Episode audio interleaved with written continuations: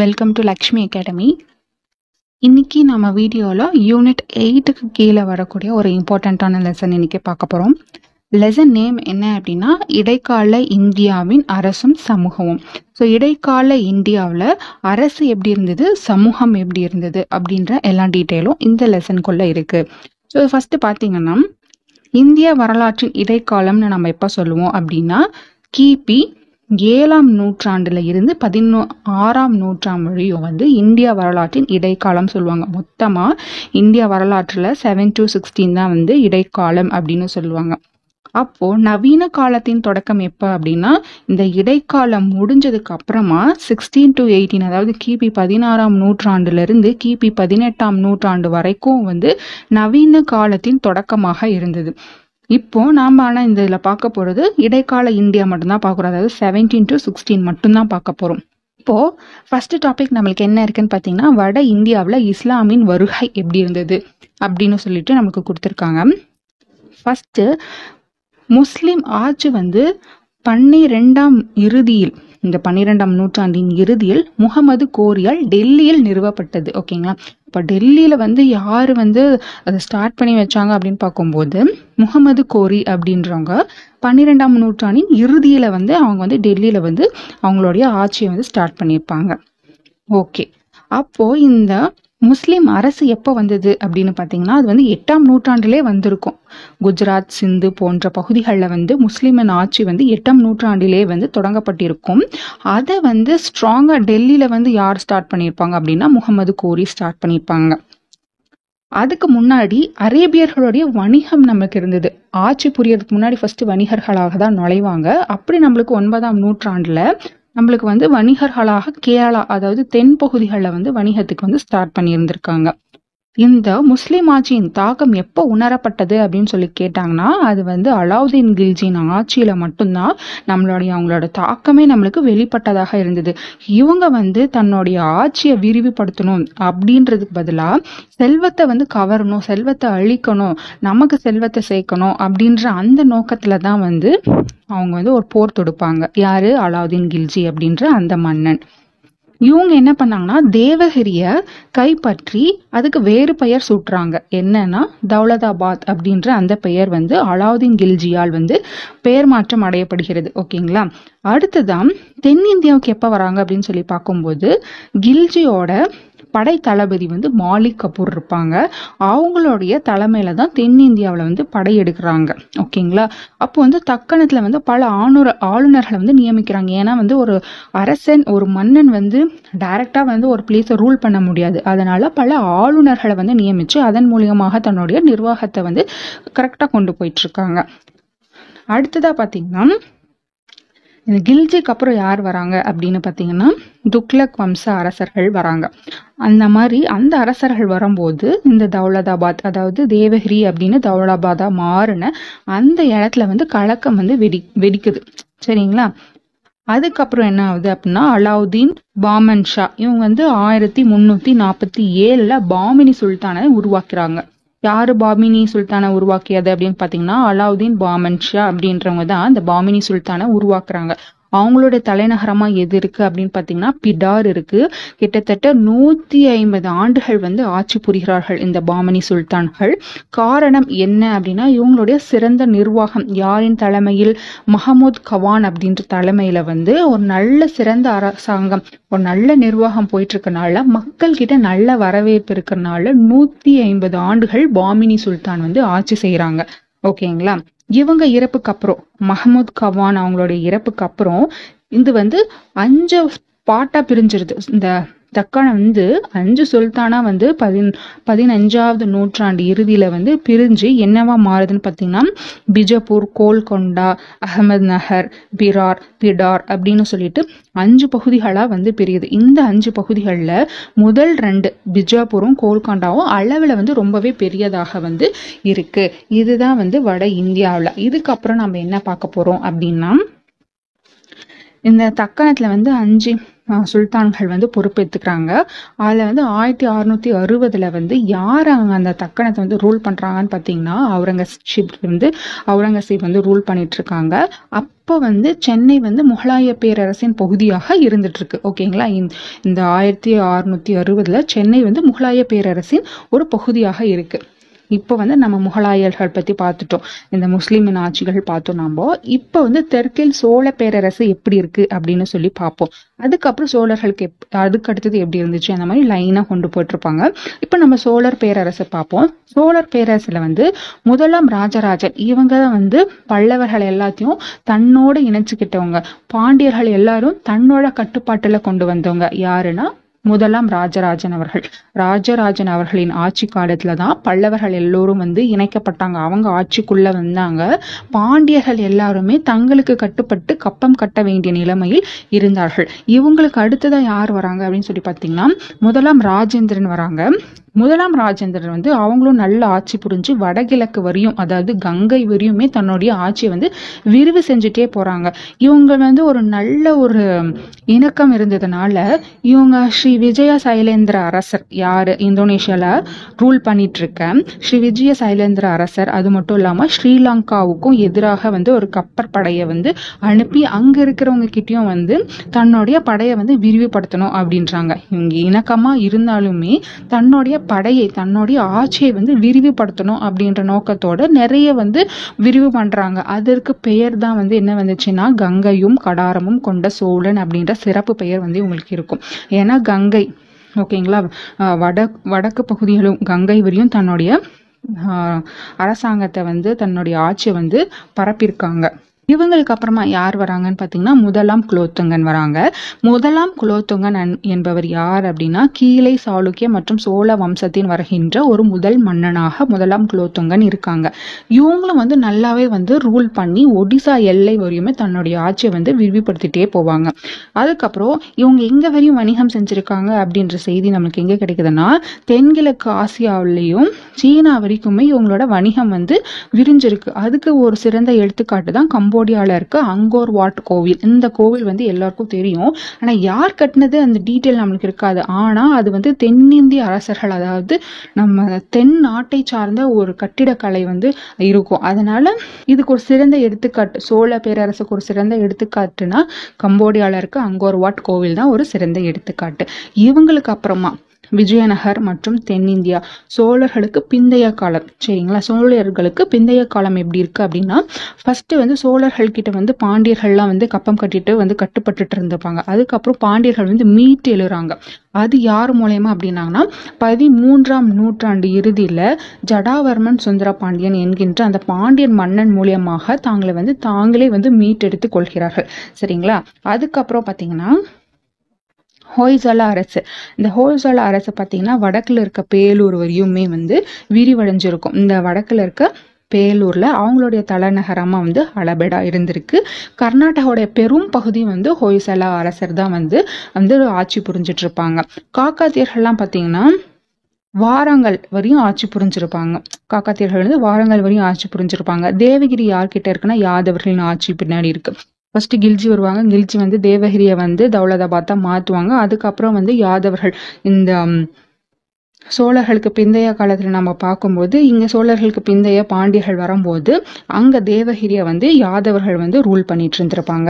அப்புறம் விஜயநகர அரசு வந்ததுக்கு அப்புறம் தென்னிந்தியாவில் இருக்க இடைக்கால வரலாற்றின் அதி முக்கியத்துவம் வாய்ந்த ஒரு பகுதி அப்படின்னா இந்த விஜயநகர பேரரசர் ரூல் பண்ணும்போது தான் சொல்லுவாங்க. யார் இதை உருவாக்குனது அப்படின்னு சொல்லி பார்க்கும்போது சங்கம வம்ச ஹரிஹரர் மற்றும் புக்கர். ஹரிஹரர் மற்றும் புக்கர் ரொம்ப இம்பார்ட்டன்டான கொஸ்டின் இது. ஹரிஹரர் மற்றும் புக்கர் தான் விஜயநகர அரசை உருவாக்கி இருப்பாங்க. தன்னுடைய தலைநகரத்தை எங்க வச்சுக்கிறாங்க அப்படின்னு பார்த்தீங்கன்னா துங்கபத்ரா நதியில தென்கரை ஓரமா இருக்க ஒரு இடத்தை தான் அதுக்கு பேர் என்ன வைக்கிறாங்கன்னு பார்த்தீங்கன்னா விஜயநகரம் வைக்கிறாங்க. இதோட அர்த்தம், இதோட பொருள் என்ன அப்படின்னா வெற்றி நகரம். இதை தான் தங்களுடைய தலைநகரமாகவும் மாற்றிக்கொள்கிறார்கள். ஓகேங்களா, அதுக்கு அப்புறமா 1336 தான் ஹரிஹரர் அரசராக முடிச்சூட்டி கொள்கிறார்கள். இவங்களோட ஆட்சி காலம் ஒரு 150 வருஷமும் இவங்களும் அப்படியே நல்லா சக்சஸ்ஃபுல்லாக ரூல் பண்ணிட்டே போறாங்க. இவங்களுடைய இதுல வம்சத்தில் யார் வந்து மாபெரும் அரசர் அப்படின்னு சொல்லி பார்த்தீங்கன்னா கிருஷ்ண தேவராயர். இவங்களும் வந்து விஜயநகர் பேரரசர்லேருந்து அந்த ஒரு இதில் தான் வருவாங்க. ஸோ மாபெரும் அரசர் யார் அப்படின்னு சொல்லி பார்த்தீங்கன்னா கிருஷ்ண தேவராயரை சொல்லுவாங்க. இவங்க வந்து சாலுவ வம்ச அரசர்கள், இவங்களுக்கு பின்னாடி வருது சாலுவ வம்ச அரசர்கள் வருவாங்க, அவங்களுக்கு பின்னாடி துளுவ வம்ச அரசர்கள் வருவாங்க. சரிங்களா, விஜயநகருக்கு அப்புறமா சாளுக்கியர்கள் வருவாங்க, அதுக்கப்புறம் வந்து துளுவர்கள் வருவாங்க.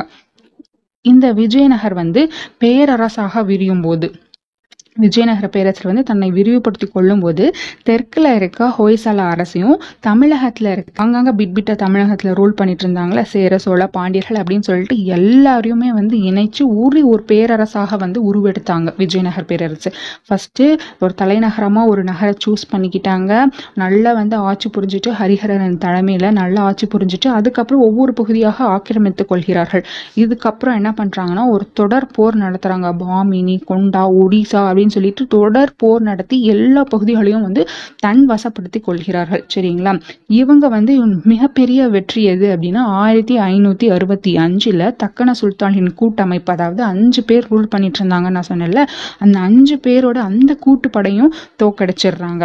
அதுக்கப்புறம் இவங்களுடைய தலைநகரை வந்து எங்க மாத்திக்கிறாங்க அப்படின்னு சொல்லி பார்த்தீங்கன்னா சந்திரகிரி, அதாவது திருப்பதி பக்கத்துல இருக்க சந்திரகிரிக்கு தன்னுடைய தலைநகரை வந்து மாத்திக்கிறாங்க. இந்த மாதிரி நல்லா ரூல் பண்ணிட்டு இருந்தாலும் இவங்களோட வீழ்ச்சி அப்படின்னு சொல்லி பார்த்தீங்கன்னா 17ஆம் நூற்றாண்டு இடைக்காலத்துல இவங்களோட வீழ்ச்சி ஆரம்பமாகுது. இதுதான் வந்து விஜயநகர பேரரசை பத்தின இருக்க நம்மளுக்கு டீட்டெயில். அதுக்கப்புறம் பார்த்தீங்கன்னா முகலாயர்கள், இவங்க வந்து கிபி 1526 இருந்து 1707 வரைக்குமே இவங்க வந்து ரூல் பண்ணிட்டு இருப்பாங்க. ஸோ அவங்கள பத்தின டீட்டெயிலாம் இப்போ நம்ம பார்ப்போம். ரொம்ப ஷார்ட்டாக தான் இருக்கும் இந்த லெசன்ல. ஸோ என்ன இருக்கோ அதை நான் சொல்றேன். நான் முகலாயர்களுடைய அந்த பேரரசை நிறுவியவர் யார் அப்படின்னு சொல்லி பார்க்கும்போது பாபர். இவங்க வந்து பானிப்பட்டு போர் 1526 ஒரு பானிப்பட்டு போர் வரும். அதுல இப்ராஹிம் லோடிய வந்து வெற்றி கொண்டு அவர் வந்து முகலாயர்கள் ஆட்சியை வந்து நிறுவுவாங்க. இவங்கள மாபெரும் முகலாயர்கள் யாரு அப்படின்னு சொல்லி பார்த்தீங்கன்னா இவங்களோட ஆட்சியில் வர முதல் 6 பேரரசர்கள் வந்து ரொம்பவே மாபெரும், ரொம்ப சக்தி வாய்ந்த, வலிமை வாய்ந்த அரசர்களாக இருக்கிறாங்க. கடைசி பேரரசர் யாரு அப்படின்னா அவுரங்கசீப் 1660 நம்ம இந்த லெசன்ல ஃபர்ஸ்ட் நான் ஸ்டார்டிங்ல சொல்லியிருப்பேன். ஓகே, வலிமையானவர்கள், இந்த அரசை வந்து வலிமைப்படுத்தியவர்கள் யாரு அப்படின்னு சொல்லி கேட்கும்போது அக்பர். ஷார்ட்டா நான் வந்து சொல்லியிருக்கேன் பாருங்க. மாபெரும் முகலாயர்கள்னா முதல் 6 பேரரசர்கள், கடைசி பேரரசர் அவுரங்கசீப், வலிமையான அரசர் யாருன்னா அக்பர். மகாராஷ்டிராவில் 17ஆம் நூற்றாண்டுல ஒரு அதிகார மையம் எழுச்சி வந்து ஆரம்பமாகுது. இதுக்கு யார் தலைமை இருக்காங்க அப்படின்னு சொல்லி பார்த்தீங்கன்னா சிவாஜி அவர்கள் வந்து இதுக்கு தலைமை ஏற்றுட்டு போவாங்க. எதுக்காக இது நடக்குது அப்படின்னு சொல்லி பார்த்தீங்கன்னா மேற்கு இந்தியாவில் இருக்க முகலாயர்களின் ஆதிக்கத்தை வந்து மதிப்பிழக்க செய்யணும் அப்படின்றதுக்காக மகாராஷ்டிராவில் 17ஆம் நூற்றாண்டில் ஒரு அதிகார மைய எழுச்சி வந்து நடைபெறும். சரி, இந்த முகலாயர்கள் வந்து எங்கெல்லாம் ரூல் பண்ணாங்க அப்படின்னு சொல்லி பார்த்தீங்கன்னா கேரளா இருக்க தென்மேற்கு பகுதி, தென் தமிழ்நாட்டு பகுதி, இது எல்லாமே, இது எல்லாம் இந்த 2 பகுதி, கேரளாவில் இருக்க தென்மேற்கு பகுதி, தமிழ்நாட்டில் இருக்க தென் பகுதி, இது 2த்தை தவிர எல்லா பகுதிகளையும் வந்து முகலாயர்கள் வந்து நேரடியான ஆட்சியில் வந்து ஈடுபட்டிருப்பாங்க. இது ரொம்ப ஷார்ட்டாக தான் இருக்குது இதோட டீட்டெயில் நம்மளுக்கு. அதுக்கு அடுத்ததாக பார்த்தீங்கன்னா ஐரோப்பியர்களின் வருகை கொடுத்துருக்காங்க.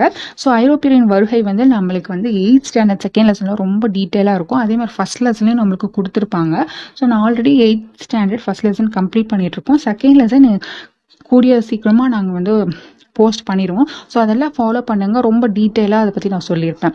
ஸோ இப்போ இங்கே வந்து ஷார்ட்டாக சொல்கிறேன். ஐரோப்பியர்களின் வருகை வந்து 15ஆவது நூற்றாண்டில் தரை வழி பயணமாக இருந்து அதுக்கப்புறம் அதுக்கு மாற்று வழியாக ஒரு கடல் வழி பயணத்தை வந்து இந்தியாவுக்கு வேணும் அப்படின்னு சொல்லிட்டு ஐரோப்பியர்கள் வந்து தீவிரம் காட்டியதின் விளைவாக தான் அவங்க வந்து இந்தியாவுக்கு வந்து ஒரு வழி கண்டுபிடிச்சிட்டு வருவாங்க. எதுக்காக அப்படின்னு சொல்லி பார்த்தீங்கன்னா இந்தியாவில் இருக்க நறுமண வணிகம் ரொம்பவே வந்து பிரசித்தி பெற்றது. இந்த வணிகம் பார்த்தீங்கன்னா அலெக்சாண்ட்ரியா, அதாவது எகிப்தில் இருக்க அலெக்சாண்ட்ரியா வரைக்குமே வந்து பிரசித்தி பெற்றது. ஆனால் நாம் நேரடியாக வந்து வணிகம் செய்யவில்லை, முஸ்லீமோட கட்டுப்பாட்டில் இருந்தது. அதனால ஐரோப்பியர்களுக்கு வந்து விலை ஏற்றமாக இருந்தது. நம்ம நேரடியான தொடர்புக்கு வேணும், அப்போ தான் நாம் வந்து அதிகமாக கொள்முதல் பண்ண முடியும், விலையை நாமளே நிர்ணயிக்க முடியும் அப்படின்றதுக்காக ஐரோப்பியர்கள் வந்து இந்தியாவுக்கு வருவாங்க, இந்த வணிகத்தின் சார்பாக வருவாங்க.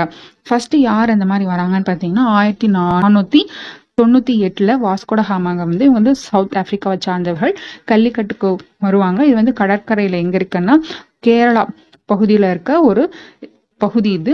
அங்கே வந்து தன்னுடைய அந்த வழியை வந்து கண்டுபிடிக்கிறது யார் அப்படின்னு சொல்லி பார்த்தீங்கன்னா வாஸ்கோ ட காமா தான். இவங்க வந்து ஒரு 5 வருஷம் இருப்பாங்க. அதுக்கப்புறம் யார் வராங்கன்னு சொல்லி பார்த்தீங்கன்னா 1503 போர்ச்சுகீசியர்கள் வராங்க. போர்ச்சுகீசியர்கள் வந்து தங்களுடைய முதல் கோட்டையை எங்கே கட்டுறாங்க அப்படின்னு சொல்லி பார்த்தீங்கன்னா கொச்சியில் தான் அவங்க வந்து கட்டுறாங்க. அவங்களுடைய மையம் எப்போனா 1510 அவங்களுக்குன்னு ஒரு மையம் வந்து கோவாவில் அமைச்சுக்கிறாங்க. ஓகேங்களா.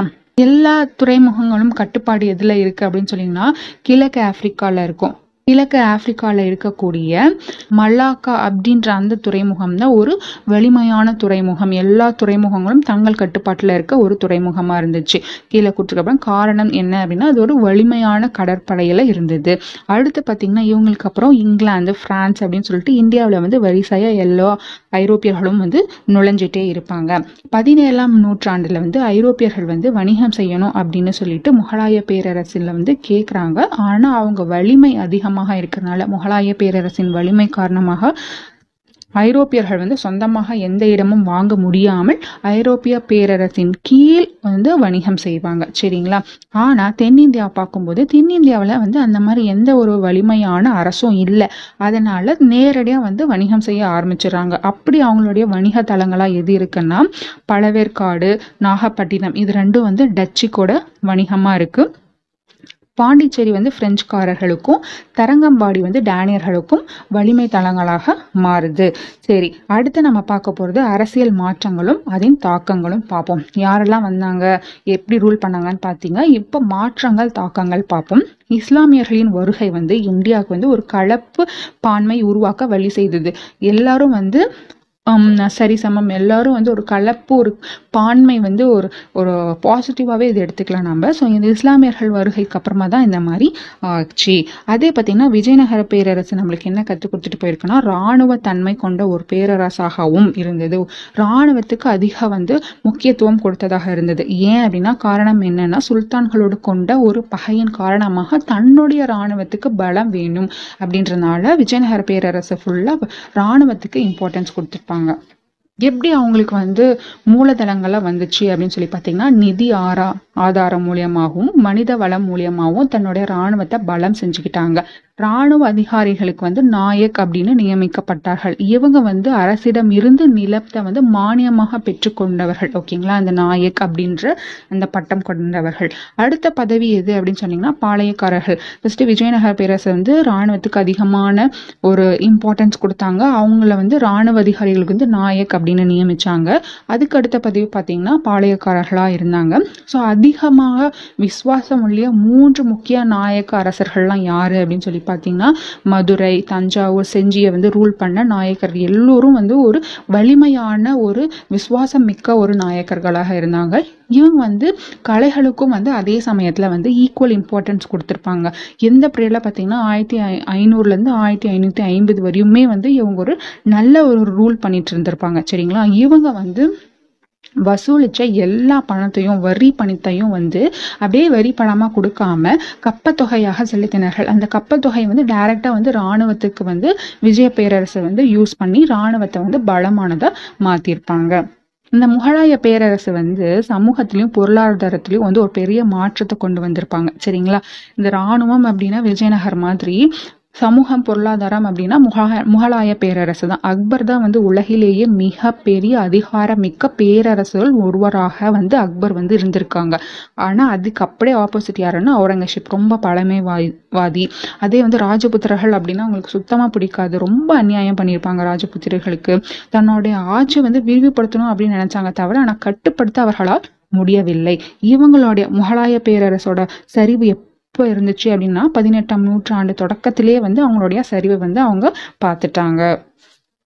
இந்த ஐரோப்பியர்கள்லாம் ஏன் வந்தாங்க அப்படின்னு சொல்லி பார்த்தீங்கன்னா இந்திய துணி மீது இருந்த மயக்கம், அதே பருத்தி, அவுரி, சாய பொருட்கள்லாம் உற்பத்தி அதிகமாக செஞ்சாங்க. ஏன்னா துணி அவங்களுக்கு ரொம்ப பிடிச்சதுனால இந்த சாய பொருட்களும் உற்பத்தி அதிகமாச்சு, வணிக நடவடிக்கைகளும் ரொம்ப அதிகமாச்சு. ஸோ இந்த மாற்றம் அரசியல் மாற்றங்களில் நம்ம விஜயநகரம் பார்த்துட்டோம், பேரரசு முகலாய பேரரசும் பார்த்துட்டு ஐரோப்பியர்கள், இந்த 3 பேரோட மாற்றங்கள்லாம் எப்படி சமுதாயத்தில் வந்து மாறி இருக்கு அப்படின்னு சொல்லி பார்த்தோம். அடுத்தது அரசியல் மாற்றங்களின் தாக்கங்கள். ஓகேங்களா. இது பார்த்திங்கன்னா சமய நூல்கள் 4 பிரிவுகளாக இருந்துச்சு. அந்த 4 பிரிவுகள் என்ன அப்படின்னா வர்ணம் அப்படின்னு சொல்லுவாங்க, காலின் மெக்கன்சி. இவங்க யாரு அப்படின்னா இவங்க வந்து எல்லாத்தையும் அந்த கையெழுத்து பிரதிகளை எல்லாத்தையும் சேர்க்கக்கூடிய ஒரு நபராக இருந்தாங்க. காலின் மெக்கசி அப்படின்றவங்க வந்து கையெழுத்து பிரதிகளை எல்லாம் சேர்க்கக்கூடிய ஒரு நபராக இருந்தாங்க. தமிழ்நாட்டில் வந்து சைவ சந்தாத்தம் இருந்த மாதிரி கர்நாடகாவில் பார்த்தீங்கன்னா வீர சைவம் வந்து இருந்திருக்கும். அதே மகாராஷ்டிராவில் வந்து விதோபா அப்படின்றவங்க வந்து வர்க்கரி சம்பிரதாய அப்படின்ற ஒரு இயக்கம் வந்து 14ஆம் நூற்றாண்டுல எழுச்சி பெற்றிருக்கும். இதுக்கு யாரு அப்படின்னு சொல்லி பார்த்தீங்கன்னா விதோபா அப்படின்னு சொல்லுவாங்க. போர்ச்சுகீசியர்கள் வந்து இது வந்து மதங்கள் பத்தினது.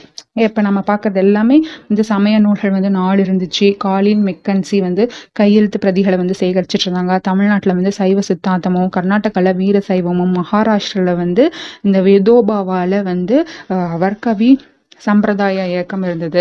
அதே மாதிரி போர்ச்சுகீசியர்கள்லாம் வரும்போது கேரளாவில் வந்து கிறிஸ்துவ மதம் வந்து ரொம்பவே வேர் ஊண்ட ஆரம்பிச்சிச்சு. கோவாவில் வந்து ரொம்ப ஒரு அடக்குமுறை மூலியமாக கிறிஸ்துவர்களாக மாற்றினார்கள். அப்படி இப்போ நம்ம தமிழ்நாட்டை பார்க்கும்போது இந்த பாண்டிய நாட்டு கடற்கரையில் இருக்கிற பீப்புளை எல்லாத்தையும் வந்து மக்களை வந்து கிறிஸ்துவர்களாக மாற்றணும் அப்படின்னு சொல்லிட்டு அதிகமாக வந்து அதில் ஈடுபட்டது யாருன்னா புனித பிரான்சிஸ் சேவியர் அப்படின்றவங்க ஈடுபட்டிருக்காங்க. ஓகே, கடலோர மக்கள். அப்போ உள்நாட்டு மக்களை எல்லாம் யார் பார்த்துக்கிறது அப்படின்னா ராபர்ட் டி நோப்லி அப்படின்றவங்க வந்து அவங்க அந்த பாண்டிய நாட்டோடைய அந்த முக்கியமான இடத்துல இருக்கக்கூடியவர்களாம் வந்து கிறிஸ்துவ மதத்தை வந்து பரப்பி மாத்தினாங்க. ஓகேங்களா. சீக்கிய மதம் அப்படின்னு பார்க்கும்போது குருநானக் அப்படின்னு சொல்லுவாங்க. குருநானக் அவர்கள் வந்து 16ஆம் நூற்றாண்டுல வட இந்தியாவில இருந்து ஸ்டார்ட் பண்ணியிருப்பாங்க. ஆனா முகலாய பேரரசிலே ரொம்பவும் வந்து எதிர்ப்பு தெரிவிச்சவங்க யாரு அப்படின்னா ஔரங்கசீப் அவர்கள் வந்து சீக்கிய மதத்துக்கு ரொம்பவே வந்து அதிகமான எதிர்ப்பு வந்து தெரிவிச்சிருப்பாங்க. இதெல்லாம் மதம் பத்தி வரும். அடுத்ததான் வந்து பண்பாடு எப்படி இருந்துச்சு அப்படின்னு பார்த்தீங்கன்னா சோழர்களுடைய காலத்துல நிறைய நூல்கள் வந்து இயற்றியிருப்பாங்க. அது எங்க அரங்கேற்றினார்கள் அப்படின்ற டீட்டெயிலும் சொல்றேன். கம்பர் அவர்கள் வந்து ராமாயணத்துல ஸ்ரீரங்கம் கோயில்ல அரங்கேற்றிருப்பாங்க. சேக்கிலார் அவர்கள் வந்து பெரிய புராணத்தை இயற்றி அதை வந்து சிதம்பரம் கோயிலில் அரங்கேற்றம் செய்திருப்பாங்க. அந்த மாதிரி செயகொண்டான் வந்து கலிங்கத்து பரணியும், ஒட்டக்குத்தர் வந்து மூவர் உலாவையும் வந்து இயற்றியிருப்பாங்க. இவங்க எல்லாரும் வந்து செப்பு சிலைகள்லாம் செஞ்சு அதுக்கு வந்து மெழுகு பூச்சி வந்து பூச்சி அதுக்கு வந்து ரொம்பவே வந்து அதிகமான ஒரு மதிப்பு கூட்டியிருப்பாங்க. செப்பு சிலைகளை வந்து வடித்து அதுக்கு வந்து மெழுகு அச்சு வந்து வார்த்திருப்பாங்க. அதில் வந்து ரொம்பவே ஒரு உலக புகழ் பெற்றது எது அப்படின்னா பிரபஞ்ச நடமாடும் ஒரு நடராஜர் சிலை. அது எல்லாருக்கும் தெரியும். அது வந்து சோழர் காலத்தை சார்ந்தது. இந்த நடராஜர் சிலை வந்து சோழர்களின் காலத்தில் ரொம்பவும் புகழ் பெற்றதாக இருந்தது. அந்த மாதிரி முகலாயர் காலத்தில் என்ன சொல்லலாம் அப்படின்னா இந்தியாவின் பண்பாட்டு வரலாற்றின் ஒரு ஒளிமிக்க காலம் அப்படின்னா அது வந்து முகலாயருடைய காலம்தான். இவங்க வந்து இசைக்கும் இம்பார்ட்டன்ட் கொடுத்துருப்பாங்க. யாரு அப்படின்னா அக்பருடைய அரசவையில் இருந்த தான்சேன் அப்படின்றவங்க வந்து இந்துஸ்தானி இசைக்கு ரொம்பவே வந்து இம்பார்ட்டன்ட் கொடுத்து இசையும் வந்து வளர்த்திருப்பாங்க. முகலாயர்கள் வந்து பாரசீக மொழியின் இலக்கியங்களுக்கு வந்து அதிகமான இம்பார்ட்டன்ஸும், விஜயநகர பேரரசு வந்து சமஸ்கிருத மொழி இலக்கியங்களுக்கு வந்து அதிகமான ஆதரவுகளையும் வந்து தெரிவிச்சிருப்பாங்க. அந்த மாதிரி கர்நாடகாவில் பார்த்தீங்கன்னா கோவிந்த தீட்சரின் மகன் வெங்கடமகி, நல்லா நோட் பண்ணிக்கோங்க, வெங்கடமகி அப்படின்றவங்க கர்நாடகா இசைக்குரிய ரகங்களை வந்து வகைப்படுத்தியிருப்பாங்க. ஓகேங்களா. இதெல்லாம் எதுல வரும் அப்படின்னா பண்பாட்டுல வரும்.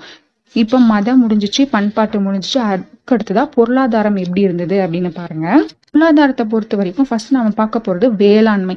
வேளாண்மை வந்து வட இந்தியாவில் எப்படி இருந்துச்சு, டெல்லி பகுதியிலலாம் எப்படி இருந்துச்சு அப்படின்னா பெரோஸ் துக்ளக்கால் அப்படின்றவங்க மூலியமா இந்த வேளாண்மை வந்து 11ஆம் நூற்றாண்டுல வந்து நல்லாவே வந்து இந்த நீர் இறைக்கிறதுக்கெல்லாம் வந்து பாரசீக சக்கரம் வந்து யூஸ் பண்ணிட்டு இருப்பாங்க. அது பேர் என்ன அப்படின்னா பாரசீக சக்கரம் அப்படின்னு சொல்லுவாங்க. உலகிலேயே இந்திய விவசாயிகள் தான் அதிகமான பயிர் பற்றின அறிவு வந்து இந்திய விவசாயிகள் தான் இருந்திருக்கு. இருபோக சாகுபடி செய்வாங்க.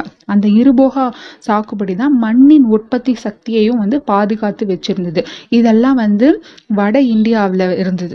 அதுக்கப்புறமா ஐரோப்பியரின் வருகைக்கு அப்புறமா எப்படி மாறுச்சு அப்படின்னு பார்த்தீங்கன்னா ரொம்பவே வந்து நிறைய பயிர்கள் வந்து அறிமுகமாயிருக்கும். சோளம், புகையிலை, பப்பாளி, அண்ணாச்சி, கொய்யா, முந்திரி, உருளை, மிளகாய், தக்காளி அப்படின்னு நம்ம வந்து ஒரு டே டு டே லைஃப்பில் நம்ம யூஸ் பண்ணக்கூடிய எல்லா பொருட்களும் ரொம்ப இம்பார்ட்டண்ட். இந்த உருளை, மிளகாய், தக்காளி, முந்திரி, பப்பாளி, கோவா, புகையிலை, அன்னாசி, சோளம் அப்படின்னு நாம் வந்து டே டு டே லைஃப்பை பார்க்க போகிற இது எல்லா பயிர் வகைகளும் வந்து ஐரோப்பியரின் வருகைகளுக்கு பின்னாடி தான் நம்மளுக்கு வந்து அறிமுகமே ஆச்சு. ஓகேங்களா. இப்போ வந்து இந்த வேளாண்மை பார்த்தாச்சு. அதுக்கடுத்ததாக வேளாண்மை அல்லாத உற்பத்தியில் வந்து எப்படி இருந்தது அப்படின்னு பார்த்தீங்கன்னா கற்கானா அப்படின்னு சொல்லுவாங்க. பெரிய தொழில் கூடங்கள். முகலாய பேரரசில் வந்து பெரிய தொழில் கூடங்கள்லாம் கற்கானா அப்படின்ற பெயரில் வந்து பல கைவினையாளர்களாக செஞ்சு அவங்க மூலியமாக வந்து நிறைய கைவினை பொருட்கள்லாம் வந்து உற்பத்தி செய்வாங்க. சரி, துணி உற்பத்தி பற்றி பார்க்கும்போது அதிகமான உற்பத்தி வந்து பருத்தி ஆடைகளாக இருந்துச்சு. பருத்தி ஆடைகள் வந்து அதிகமான உற்பத்தி ஆகும். பட்டு துணி அப்படின்னா அது வந்து வங்காளம், குஜராத்தில் வந்து அதிகமான பட்டு துணிகள் உற்பத்தி இருந்திருக்கும். நிறைய நுட்பங்கள் தெரிஞ்சவங்க இருந்தாங்க. நம்ம இந்தியாவில் இருக்கிறவங்க வந்து நிறைய நுட்பங்கள் வந்து ஆரம்ப காலத்திலே வந்து தெரிஞ்சிருந்தது. துணிகளை வந்து பதனம் செய்யணும் அப்படின்ற அந்த டெக்னிக்கும் அவங்களுக்கு தான் தெரிஞ்சிச்சு. அப்படி பதனம் செய்யலைன்னா சாயம் ஒட்டவே ஒட்டாது. அதனால முதல்ல என்ன பண்ணுவாங்கன்னா வேதியியல் பொருட்கள்லாம் பயன்படுத்தி ஒரு மேற்பூச்சி பூசி ஒரு நுட்பம், ஒரு தொழில்நுட்பம் அங்கே செய்வாங்க. அது வந்து இந்தியர்களை தவிர உலக நாடுகள் யாருக்குமே தெரியாமல் இருந்தது. அதனால தான் வந்து ஐரோப்பியர்களுக்கு வந்து இந்தியரோட துணிகள் மேலே வந்து அதிகமான மோகம் ஏற்பட்டதுக்கான காரணம். இவங்க வந்து இயற்கையான சாயங்கள் பயன்படுத்துவாங்க. எடுத்துக்காட்டியதுன்னா அவுரி முக்கியமான சாய பயிராக இருந்துச்சு. அடுத்ததாக வந்து சாய் அப்படின்னு சொல்லக்கூடிய தாவர வேர், இது வந்து சிகப்பு வர்ணத்துக்காக யூஸ் பண்ணுவாங்க. ஸோ அப்புறம் இதுக்கு எல்லாத்துக்கும் பிசுன்னு ஒன்று இருக்கும். அரக்கு போன்ற பிசின் மட்டும்தான் வந்து நம்ம இறக்குமதி செஞ்சுட்டு இருந்தோம். இது எல்லாமே நம்ம இங்கேயே வந்து கிடைக்கக்கூடியதாக இருந்துச்சு. அதுக்கு அடுத்ததான் வந்து வணிகம். வணிகத்தை பற்றி பார்க்கும்போது பஞ்சாரா அப்படின்னு சொல்லுவாங்க. இவங்க யார் அப்படின்னா இவங்க வந்து ஊர் ஊராக சென்று வணிகம் செய்வோர், இந்த பஞ்சாரா அப்படின்றவங்க. இவங்க தான் வந்து இப்போ போர்க்காலத்தில் கூட மக்களுக்கு ஏதாச்சும் தேவைப்பட்டது, பொருட்கள் தேவைப்படுது அப்படின்னா அந்த போர்க்கால படைகளுக்கே வந்து பொருட்களை சுமந்து கொண்டு செல்பவர்கள்லாம் யார் அப்படின்னா இந்த பஞ்சாரா அப்படின்றவங்க தான். பன்னாட்டு வணிக முனையா எது இருந்துச்சு அப்படின்னா சூரத், மசூலிப்பட்டினம், கோழிக்கோட், இதெல்லாம் இந்த மூணு பிளேஸும் சூரத், மசூலிப்பட்டினம், கோழிக்கோட் இது வந்து பன்னாட்டு வணிக முனையாக இருந்தது. பிராந்திய வணிக மையமாக எது இருந்துச்சு அப்படின்னா மலாக்கா, கோழிக்கோட் இது ரெண்டும் வந்து பிராந்திய வணிக முனையாக இருந்துச்சு. நம்மளுடைய கடல் வணிகம் வந்து சீனா, ஆப்பிரிக்கா அப்படின்னு சொல்லிட்டு பறந்து விரிஞ்ச ஒரு வணிகமாக இருக்கும். அப்படி ஆசிய வணிக துறைமுகங்கள் 17ஆம் நூற்றாண்டில் எது அப்படின்னு சொல்லி கேட்டாங்கன்னா சூரத், கோழிக்கோண்டா, மசூலிப்பட்டினம், புலிக்காட், நாகப்பட்டினம், கோழிக்கோடு இது எல்லாமே வந்து ஒரு வணிக துறைமுகங்களாக வந்து செயல்பட்டுட்டு இருந்தது. முக்கியமாக அது என்ன தெரிஞ்சுன்னா பஞ்சாரா தெரிஞ்சுக்கணும். பன்னாட்டு வணிக முனையம் எது அப்படின்னா சூரத், மசூலிப்பட்டினம், கோழிக்கோடு. பிராந்திய வணிக முனையம் எதுன்னா மலாக்கா, கோழிக்கோடு. என்ன ஏற்றுமதி செய்வாங்க அப்படின்னா 90% வந்து துணிகளாக தான் இருக்கும்.